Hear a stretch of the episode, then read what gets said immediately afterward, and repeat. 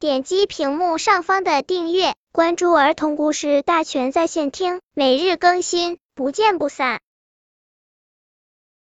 本片故事的名字是《瓶子爷爷的春天》。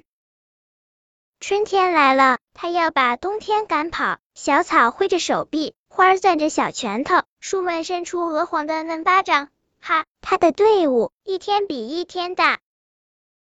冬天夹着尾巴逃跑了，他跑得好狼狈呀，连冰鞋子都在小河里化掉了。他光着脚丫子跑呀跑呀，最后逃进了瓶子爷爷住的山洞。瓶子爷爷睡觉呢，他滋溜钻瓶子爷爷肚子里去了。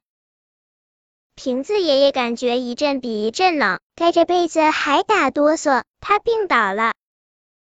瓶子爷爷多想到外面看看花。听听鸟鸣，闻闻阳光的香味啊！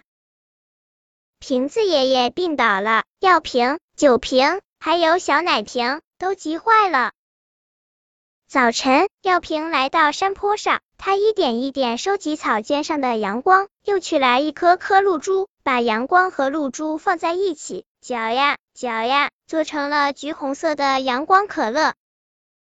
晚上，小奶瓶跑到树林里。它一点点收集树叶上的月光，又舀来一滴滴甘泉，把月光和泉水放在一起，搅呀搅呀，调成了一瓶鲜嫩的月光奶。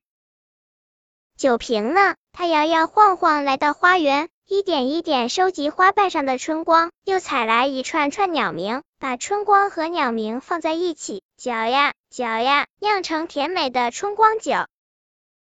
咚咚咚，药瓶来看瓶子爷爷。爷爷，我给您带来了阳光可乐，快喝吧。瓶子爷爷喝着药瓶里的阳光可乐，顿时觉得肚里热乎乎的。咚咚咚，小奶瓶蹦蹦跳跳来了。爷爷，瞧，我给您带什么来了？月光奶，可甜了。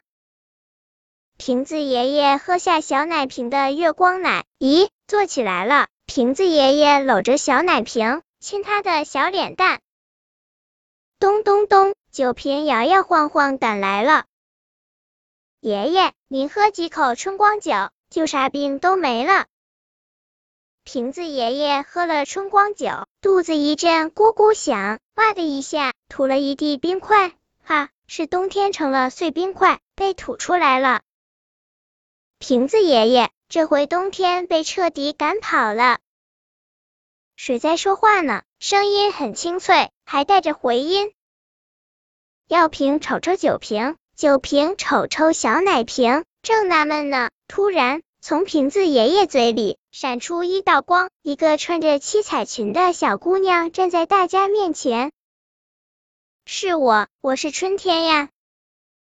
瓶子爷爷下床了，药瓶、酒瓶、小奶瓶欢呼起来。他们和春天手拉手，跳起了欢快的瓶子舞。